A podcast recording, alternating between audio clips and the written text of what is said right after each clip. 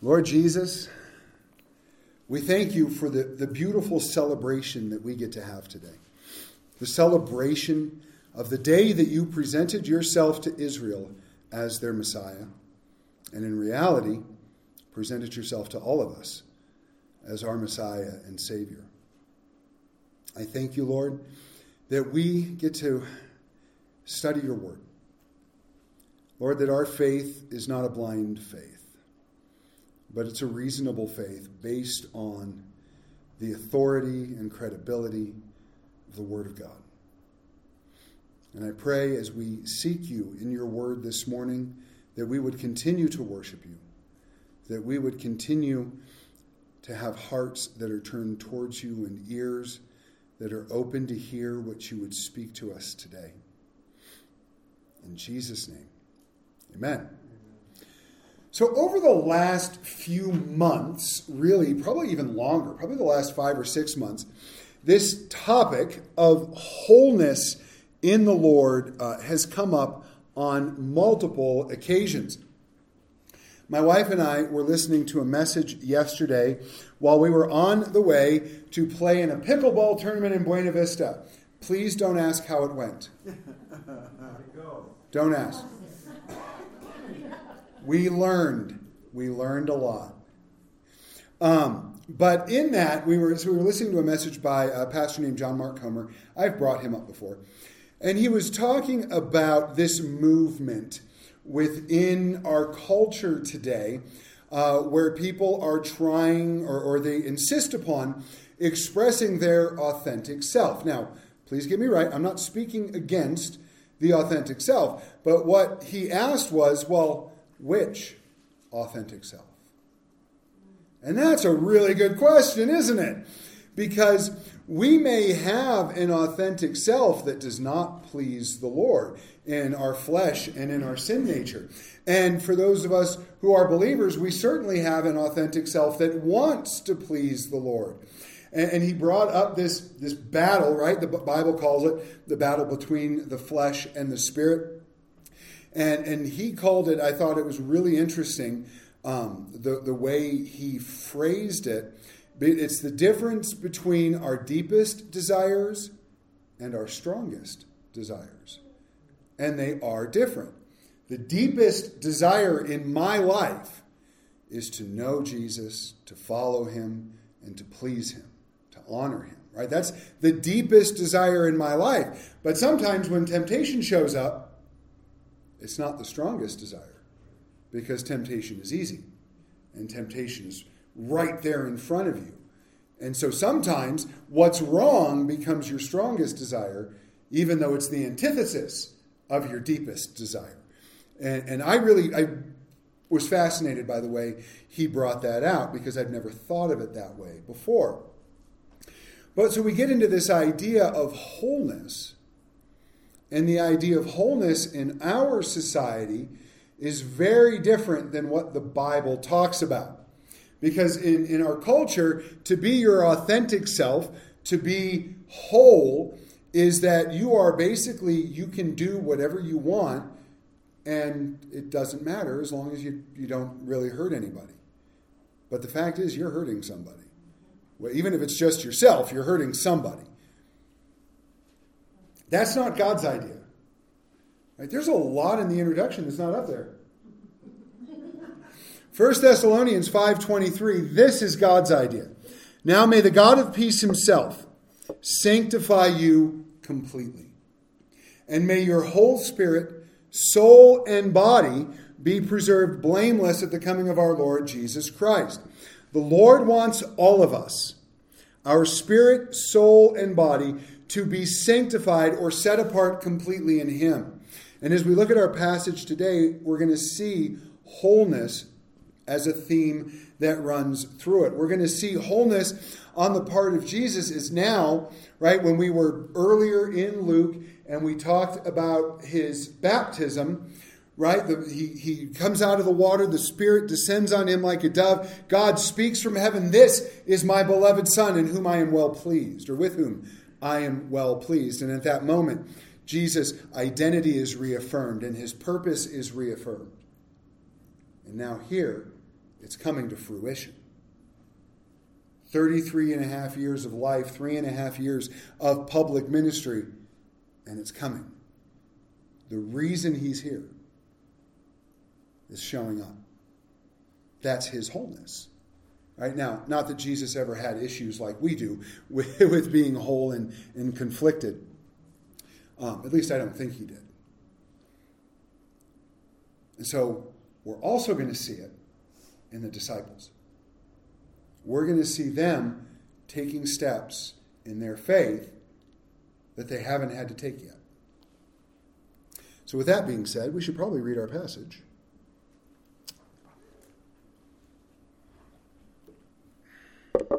Starting in verse 28 of Luke 19. When he had said this, uh, he had just told a parable, actually, uh, a parable of the minas, um, which is a different message. But when he had said this, he went on ahead going up to Jerusalem. And it came to pass when he drew near to Bethphage and Bethany, at the mountain called Olivet, that he sent two of his disciples, saying, Go into the village opposite you, where as you enter, you will find a colt tied on which no one has ever sat. Loose it and bring it here. And if anyone asks you, Why are you loosing it? Thus you shall say to him, Because the Lord has need of it. So those who were sent went their way and found it just as he had said to them. But as they were loosing the colt, the owners of it said to them, Why are you loosing the colt? And they said, The Lord has need of him. And then they brought him to Jesus, and they threw their own clothes on the colt, and they set Jesus on him. And, he, and as he went, many spread their clothes on the road. And as he was now drawing near the descent of the Mount of Olives, the whole multitude of the disciples began to rejoice and praise God with a loud voice for all the mighty works they had seen, saying, Blessed is the King who comes in the name of the Lord, peace in heaven and glory in the highest. And some of the Pharisees called to him from the crowd, Teacher, rebuke your disciples. But he answered and said to them, I tell you, that if these should keep silent, the stones would immediately cry out. Now, as he drew near, he saw the city and wept over it, saying, If you had known, even you, especially in this day, the things that make for your peace, but now they are hidden from your eyes. For days will come upon you when your enemies will build an embankment around you, surround you and close you in on every side, and level you and your children within you to the ground and they will not leave in you one stone upon another, because you did not know the time of your visitation. So, going back up to verse 28, he went on to Jerusalem, came to Bethphage and Bethany, the mountain called Olivet. He tells two of his disciples, Go into the village. When you get there, you're going to see a colt tied up. And when you see it, well, untie it and bring it here. And if somebody says to you, Hey, why are you taking my donkey? Just tell him that the Lord has need of him. So not only does this fulfill the prophecy of Zechariah 9 9, behold, your king is coming lowly on a donkey, on the foal of a donkey. But it's significant for us because I think we can see here what the Lord is asking of us. And put, simply put, He's asking for our lives. He wants us to live lives of humble obedience and service to Him and others. The command to go and get a donkey seems odd. I mean, just, just imagine you're, you're going for a walk, you're on the Mount of Olives, you're approaching the time of Passover. Might have made sense to tell them to go get him a lamb but they're approaching the time of Passover. And on their way down, he's just told this parable about being faithful in your service. And he looks at a couple of his guys and he says, Hey, go into the village and get me a donkey. And they probably looked at him like, Huh? Well, and, and before they could ask any question, he goes, And if anyone gives you any problem, just tell them it's for me. And it'll be all right. And they did it. That's what I love. Because not only was it meant to fulfill prophecy, but it's meant to tell us that when God tells us to do something, we should just listen.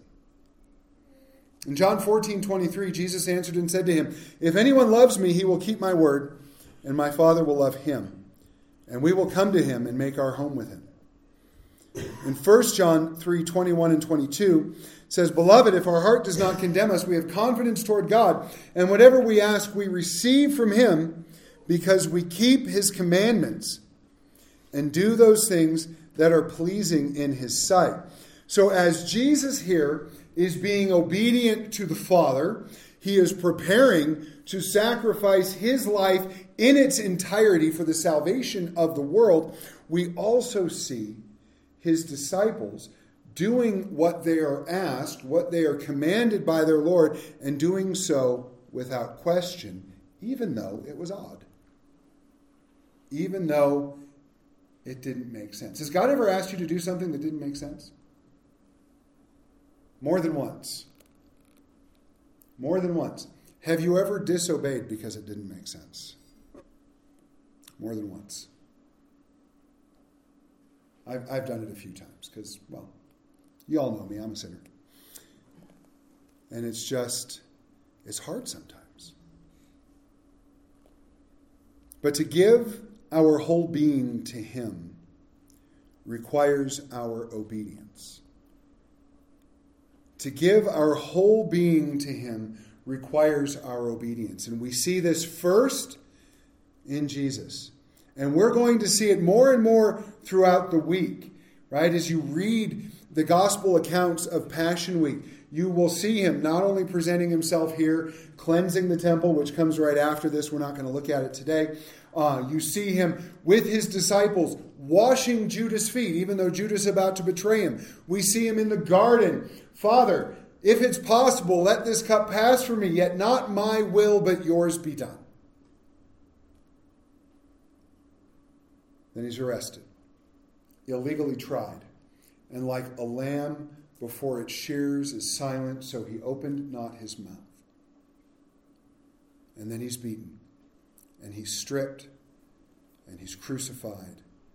And even in his crucifixion, we'll talk more about this next week, but Father, forgive them. They know not what they do. And into your hands I commit my spirit, and it is finished. Some of the beautiful things he said from the cross. All of it in obedience to the Father. And we see the disciples, right? They're doing all right right now. They're going to have a rough go of it over the next few days eventually abandoning him. And then he comes back and restores them. And then you get into the book of Acts and you see what happens when followers of Christ give their whole being to him through their obedience. Verse 35. So they brought him to Jesus and they threw their own clothes on the colt and there they set Jesus on him. And as he went, many spread their clothes on the road.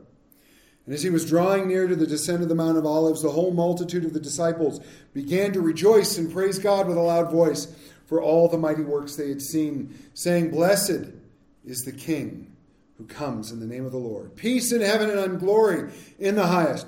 And some of the Pharisees called to him from the crowd, Teacher, rebuke your disciples. But he answered and said to them, I tell you that if these should keep silent, the stones would immediately cry out. So we sacrifice for his honor. I don't know if you've ever noticed, I always forget to read the titles of my points. For some reason, I'm remembering today. As they drew near, they put their clothes on the donkey. And others, uh, we know this from the book of Matthew, they put palm branches on the road. And they cried out from Psalm 118, verse 26 Blessed is he who comes in the name of the Lord. Peace in heaven, glory in the highest. Other gospels record that they are crying out, Hosanna. And Hosanna is a beautiful word in Hebrew. It means save now. They were calling on Jesus to be their Savior. In a few days, they're going to be calling on Pilate to crucify him fickle crowd. Blessed is he who comes in the name of the Lord. Jesus was coming to present himself as the Messiah, the Savior. And there were those there who recognized it. And that's why they cried Psalm 118. They knew that psalm spoke of their Savior. Jesus accepted their worship. Even when the Pharisees, which we're going to talk about more in a moment, told him, Tell them to be quiet, he said, Nope. Even creation will cry out if they be quiet because I deserve this. And he's the only one who can say that. But him accepting worship shows his claim to be God. And here we see Jesus there presenting himself to Israel as a sin offering. The offering that was going to be made on Passover in just a few days, he was there to be that sin offering. And I've mentioned this before, but if, if you weren't here for our studies in Leviticus, um, which who wouldn't be excited about studies in Leviticus, right? Um, go back. You can go back, and you don't have to listen to them all, but just listen to the chapters where we talk about the sacrifices um, and how Jesus fulfilled everyone. You can do the same thing with the feast if you don't want to listen to the whole book. Listen to the whole book, it's good for you. But um, if you just do that, it, it's really amazing that we, we read the Old Testament law and we think, well, that doesn't apply to us. But what it really does is it all pointed to Jesus Christ. And then you can make comparisons into the Gospels as to how he fulfilled those sacrifices. Here, he is the sin offering, the Passover lamb. And he's presenting himself to the nation of Israel, just like they had to present the sacrifice to the priest in the Old Testament. And he did this so we could be forgiven. But we can offer him sacrifices. We do not kill animals anymore. Um, well, to eat, that's different, but not for sacrifice, right? There's no altar up here. There's, there's no knife. We're not going to take care of a lamb up front in church next week. We're not going to do that. Or on Wednesday. Wednesday, I think, is actually Passover, if I remember correctly. Um, we're not going to do that. Right? And even the Jewish people can't do it anymore because they have to have a temple to sacrifice, and they don't have a temple at the moment. But we can make sacrifices. We can offer him sacrifices. One of the first things we see here is that they took their own clothes and they laid them on the colt and they laid their clothes on the road. Now you have to imagine, first century Israel, there was no Walmart. You couldn't drive over to Springs and go to the Dillard's outlet. couldn't go to Amazon.com and go, I need a new, a new t shirt or I need a pair of socks. This was a sacrifice for them that would represent not only their own personal well being, because if their cloak got ruined, they didn't have a cloak. As the donkey walked over it on a dirt road covered in rocks. But it also rec- um, represented a sacrifice of material goods. Now, we're going to spend the next 20 minutes talking about tithing. You know me better than that. Because it goes well beyond giving to the church or some other charity. It is a recognition that everything we have is from Him and belongs to Him, and therefore is meant to be used for His glory. Those who put their clothes on the donkey and on the road demonstrate this for us. And, and, it, and it's easy to consider that, it's hard to walk it out. Right? We can make a, a recognition yeah, everything I have is from God, and everything that I have belongs to God. You can make that statement. Remember last week, which is easier to say, your sins are forgiven, or rise up and walk? It's easy to say, yeah, everything I have is God's. It's so much different to actually live that out. Like I said, and I'm not talking about dropping a $20 bill in the plate on Sunday. That can be part of it. But do you look at your car and think this belongs to God and I want to use it for His glory? Do you look at your home and think that way? Do you look at your possessions and think that way? There was a time I really, really struggled with that. Don't get me wrong, I still do from time to time now. I'm, I'm far from perfect. You all know that. But there was a time when I was like, no, this is mine. Right? God gave it to me, but it's mine. That doesn't apply to my wife and children. That doesn't apply to my guitars or my pickleball paddles or anything else. It's all His. And if He wants it, I'll do whatever He asks me to do with it. I might not like it, but I'll do whatever He asks me to do with it because it's His. Romans 12:1. I beseech you therefore, brethren, by the mercies of God, that you present your bodies a living sacrifice, holy, acceptable to God, which is your reasonable service. Second, we can offer a sacrifice of praise. And we've talked about this a few times in the last few weeks that worship is not just something we do when we sing songs on Sunday morning. Singing songs on Sunday morning is part of worship, and I love doing it. I love singing songs. If you ever sneak in the church um, when, when nobody else is here but me, um, you will probably hear me singing in the bathroom or as I walk down the hall. I love singing worship songs. But that can't be all we do in worship. This is worship. Listening to the Word of God, and hopefully we're all listening to the Spirit of God and not me. That's an act of worship. Shoveling your neighbor's driveway, act of worship. Bringing a meal to somebody who needs a meal, act of worship. So on and so forth. Our entire life should be an act of worship a lifestyle where we offer to God the praise and adoration he alone is worthy of. Hebrews 13:15 says, "Therefore, by him let us continually offer the sacrifice of praise to God.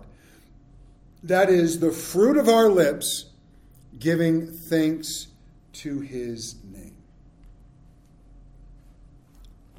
the, the, uh, the crowds, right? The Pharisees called to him from the crowd, Rebuke your disciples, because they knew what was going on. They knew that the crowds crying out Psalm 118, Blessed is he who comes in the name of the Lord, they knew that the crowd believed he was the Messiah at that point. They knew that they were worshiping him, and they didn't like it. So they said, Teacher, tell your disciples to shut up. And if you were reading in the Message Bible, he would say, No, you shut up. That's not what it says. I tell you that if these should keep silent, the stones would immediately cry out. Right? The Pharisees recognized this worship. They wanted Jesus to rebuke them. They recognized who Jesus was claiming to be when he refused to do so, leading to the weeping that we're going to talk about in a moment. And there may be times when we are ridiculed for our worship. There may be times when the world looks at us and says, Well, why would you do that? That doesn't make any sense. Why would you give money to that person? They don't need it. Why would you bring a meal? Why would you give somebody your jacket? Why would you give somebody a ride? Why would you pray for them? Why do you waste your time getting up on Sunday morning to go to church when you could sleep in and go play around a golf once the snow melts? Or you could just sleep in. Why, why would you waste your time doing that?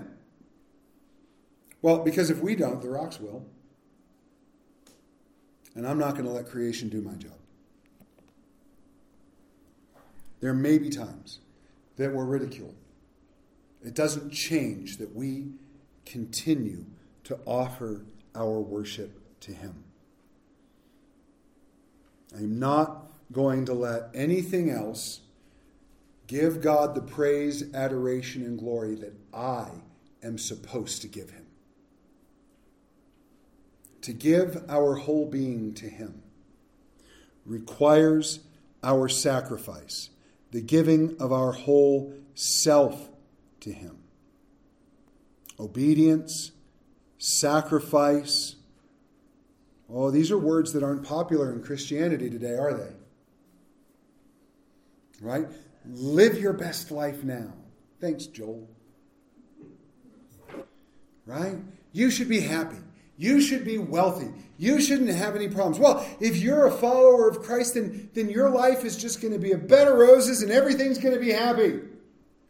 Whoever's saying that has never opened this book. Like ever. Because that's not what Jesus told us would happen. When Jesus called his disciples, and we'll get there when we, we make our way up to Luke chapter 9, um, when Jesus called his disciples, he said, Come and follow me. And then he said, Take up your cross daily and follow me. The call to follow Jesus is a call to die. The call to follow Jesus is a call to die. We die to our flesh. We die to ourself. We die to our selfish desires. We, desi- we die to our will, surrendering to His. We sacrifice anything and everything that He asks for. And it's minor. And believe me, I know what some people sacrifice. What they've sacrificed throughout church history, what they sacrifice now. And, and I'm not trying to minimize that, but it's nothing. Our present suffering is nothing compared to what's coming. It's Romans 8 something. I think it's 26. Um, I could be wrong. My wife's going to look it up and tell me I'm wrong. But I think it's, it's Romans 8 something. But our present suffering mean nothing compared to what's coming. And he knows that. But we, as a society, right, those who, who embrace Christianity at all, the Big C church overall looks at they want an easy Christianity. They want one where, well, I can go to church on Sunday and I can put a check in the plate and I can sing a song and I can take notes on a, on a well prepared, you, you, know, uh, self help lecture, and then I can go about the rest of my life and pretend that Sunday never happened until the next Sunday when I do that again. That's what people want from their churches. And people talk about what they want from their church. Now, I'm here to serve you, and so are our elders. And you're here to serve me, and we're here to serve the community. That's why we're here. If you come here only for what you can get, your motivation is incorrect. And there's a lot of people that have turned church into what the rest of our culture has become consumerism. Well, you know, I, I don't like going to that church. The preacher talks too long. Right? I don't like going to that church. The music's not very good. I, I don't, I don't like going to that church because, you know, can you believe it? They asked me to help pick up trash. The nerve, right? Yeah, the nerve. How dare you? Don't you know that's beneath me? I've had conversations with people before who want to go into ministry. Um, and it's always fascinating to me that I get to have those conversations. Um, and they'll, they'll talk about, well, you know, I, I really want to get into ministry and I, I want to serve at the church. And I'm all, great. Uh, maybe you can help mow the lawn.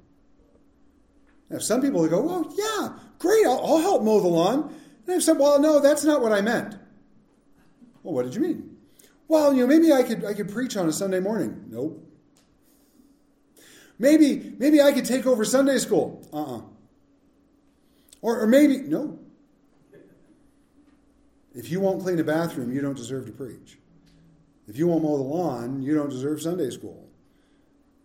If you're asking me for a leadership position because you think you deserve it, you're not getting it. Because that's not how the kingdom of God works. And I've told you this before, and it's weird for me to say that standing up here. Um, but I didn't, I didn't choose this.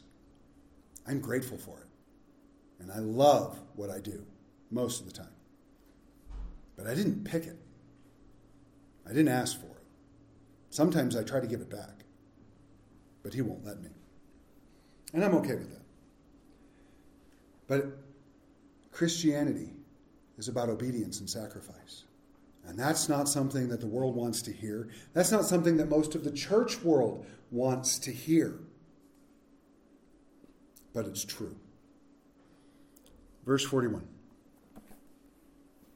Now, as he drew near, he saw the city and wept over it, saying, If you had known, even you, especially in this, your day, the things that make for your peace, but now they are hidden from your eyes. For days will come upon you when your enemies will build an embankment around you, surround you, and close you in on every side, and level you, and your children within you to the ground, and they will not leave one stone upon another, because you did not know the time of your visitation.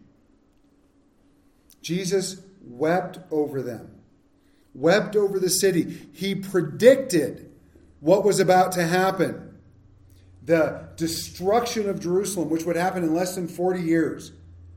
Some, according to history, something like 100,000 Jewish people crucified when Rome uh, finally destroyed Jerusalem. Tore the temple brick by brick so they could get all the gold that had melted between the walls when one of the soldiers set fire to the temple. There was nothing left. Right? You can, you can go there today and they've excavated stuff that, that survived because it was under the dirt. But most of it torn to shreds. Why? Because they missed the day of their visitation. And Jesus wept over it. He missed, they missed the day that would make for their peace. And this is a day that was prophesied in Daniel chapter 9. This is a day that they were told was coming this was a day that they were waiting for, that they were looking for, that they were in expectation of, and when it finally arrived, they missed it. And Jesus was brokenhearted over that fact. Their salvation, their way to God the Father was right in front of them in Jesus the Son, and they missed it. They got angry over it. They rejected it. They plotted to destroy him, and the result would be their own destruction. I'm not Jesus. Newsflash. But I've had moments in my life where I've been ministering to people, sharing the gospel with them, praying for them, and that moment came. And I'm like, you need to know Jesus as Savior. It's right here. And they looked at me and went, No. Why? Why? I've had that happen with family. I've had that happen with friends. I've had that happen with people in churches before. like I said, I'm not their Savior, and it breaks my heart.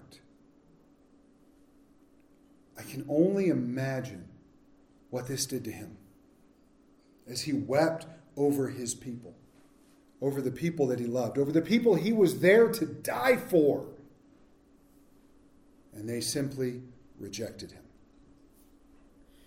So I ask this question Have you recognized the day of your visitation? Now, I know pretty much everybody in here and if you have been confronted with the truth of God's word and the reality of salvation through Jesus alone, and you have repented of your sins and been cleansed by the blood of Jesus, then I praise God with you.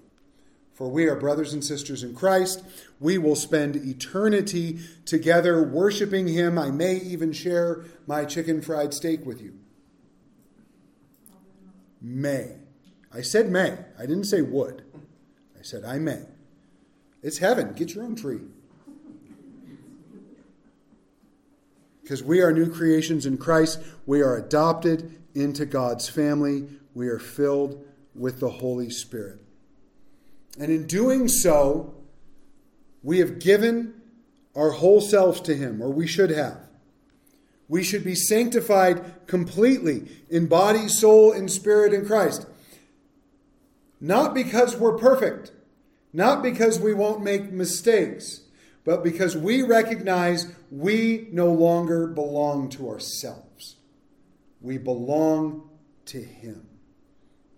Paul said in Galatians 2:20, I have been crucified with Christ. It is no longer I who live, but Christ lives in me. And the life that I now live, I live by faith in the Son of God. Because we now belong to Him. And if that's not going on in your life, I'm not here to put you down or tear you apart, but you need to ask yourself what's holding you back. What is keeping you from surrendering completely to Him? And as you ask that question and honestly listen for the answer, I apologize. It won't be fun. Because we've all got something, I'm sure. But what if you're here? Because maybe I don't, I don't know all you well I think I do. Or maybe you're listening to this recording, or maybe you're joining us on Facebook, and you haven't done that yet. You haven't given your life to Christ. Today is the day of your visitation. Today is the day that Jesus is being presented to you and offering you peace. Today is the day when God has revealed his Son to you. And you have the opportunity to come to him, to call on his name in belief, repent of your sin, and let his grace and love bring you restoration and forgiveness. So I put, it's in your notes, it should be up behind me, I think the Roman road. Each message this week, I'm going to share with you a different way to present the gospel. It's good for us to keep these in mind. And so, for anybody who doesn't know Christ, for anybody who wants to be whole, wants to be forgiven, wants to know God's plan and purpose, and you don't know it yet, starts in Romans 3:23. For all have sinned and fall short of the glory of God. If you don't already know it, you're a sinner. If that doesn't make you feel good, too bad. You're a sinner, so am I. It's not meant to make us feel good. It's meant to break us so that we seek our Savior. Romans 6:23 says the wages of sin is death. So not only are you a sinner, but what you're going to get for your sin is death. And not just dying physically, but an eternal spiritual death. And what I mean by that is not that your spirit dies, but that you will suffer eternal judgment. Well, that's not very uplifting. But the gift of God is eternal life in Christ Jesus our Lord. There's the uplifting part. Yeah, I'm a sinner. Yes, what I deserve for my sin is death, but God has given me a gift. And that gift is eternal life in Jesus Christ. And then Romans 10:13 tells us Whoever calls on the name of the Lord shall be saved. And I love those verses. I love the verses that say whoever. Because it doesn't say that you have to be a specific socioeconomic class. It doesn't say that the, the level of melanin in your skin has to be lesser or greater. It doesn't care what language you speak. It doesn't care where you grew up. It doesn't care who your parents are. It doesn't care what you do for a living or what your level of education is. It does not care. Whoever calls on the name of the Lord shall be saved. I love the gospel. Because Jesus didn't look at me and say, All right, well, as soon as you stop doing this, that, and the other thing, and as soon as you memorize the Gospels, and as soon as you go to church for two years, and as soon as you get baptized, then I will think about saving you. He said, Call on me. And I said, Jesus, I'm, I'm wrong, and I'm sorry. That was my prayer of salvation. I've, I think I've told you that story. If I haven't, ask me later. I'm wrong, and I'm sorry. And I called on the name of Jesus, and he said, Sweet. And he saved me. And the angels rejoiced. And here I am 26 years later, almost. My spiritual birthday is next month. And I'm still here. And I'm still moving forward. And it is by the grace of God. And not because of anything I did. To give our whole being to Him means we hold nothing back. Not one single part. To be whole in Christ is surrendering, or is to surrender everything to Him. Mark 8:35 said, "Whoever desires to save his life will lose it. But whoever loses his life for my sake and the gospel's will save it." Have you ever been so determined to not lose something that you put it away in a very specific place to make sure that it would be safe and there when you needed it? And you're all, there's a lot of people already smiling because what happens? You forget where you put it. Whoever tries to save his life will lose it. Now, in our house, it's a little bit different. I have a very specific filing system. Everything goes on the table. And if nobody touches the table, when I need it, it will be on the table. Unless my cat knocked it off, and then it'll be on the floor under the table. But still, the same general vicinity. Guess what happens? My wife, who, who's beautiful and perfect in every way, she'll move it. And I'll come home, or I'll come down, or whatever, however it happens, I'll look at the table, I'm like, where's my stuff? I put it away. But what if I need it? Then I know where it's at. Lies. Because later when I need it, okay, so you put it away, where did it go? I, I, I forget. Whoever wants to save his life will lose it. But if you lose your life for the sake of Christ, if you just give it away and say it's yours, do what you will, then he will save us. As we close, Easter is a wonderful time of reflection. This whole week, we're going to be offering times to worship to hear the Word of God explain to us the account of what Jesus has done for us. It gives us time to take stock of our lives, our relationship with God, to remember all that He has done for us. So I hope you're able to come to some of the other services.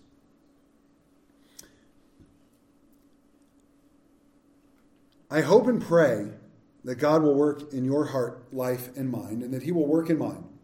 That we will recognize the day of our visitation. Even if you've been a Christian for a long time, even if you wake up every single day thankful for the resurrection of Jesus Christ, there's nothing wrong with taking a little bit of time to be very intentional about it. And even if you've been a Christian for a long time, God wants to visit you right where you're at. He wants to do a new or better or broader or bolder work in your life. None of us has arrived.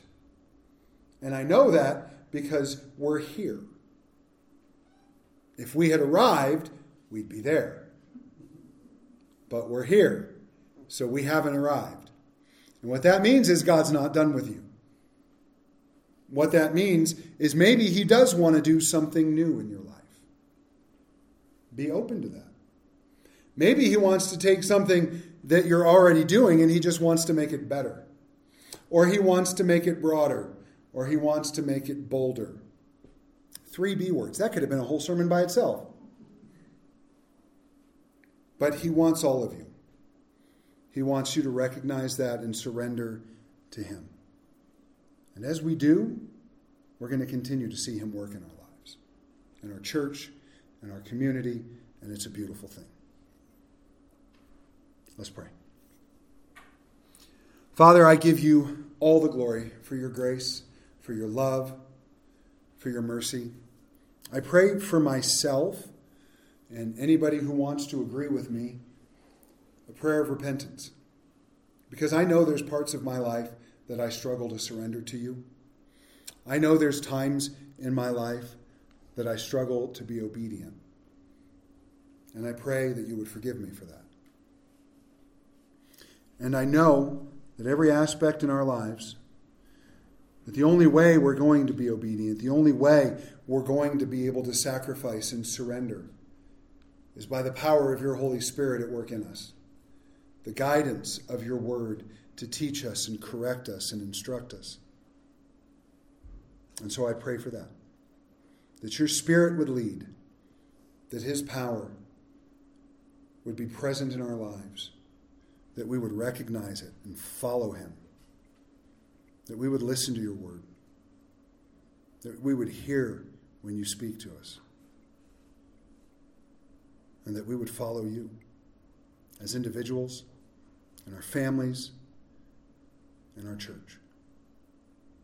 And that in all things you would be glorified. In Jesus' name, amen.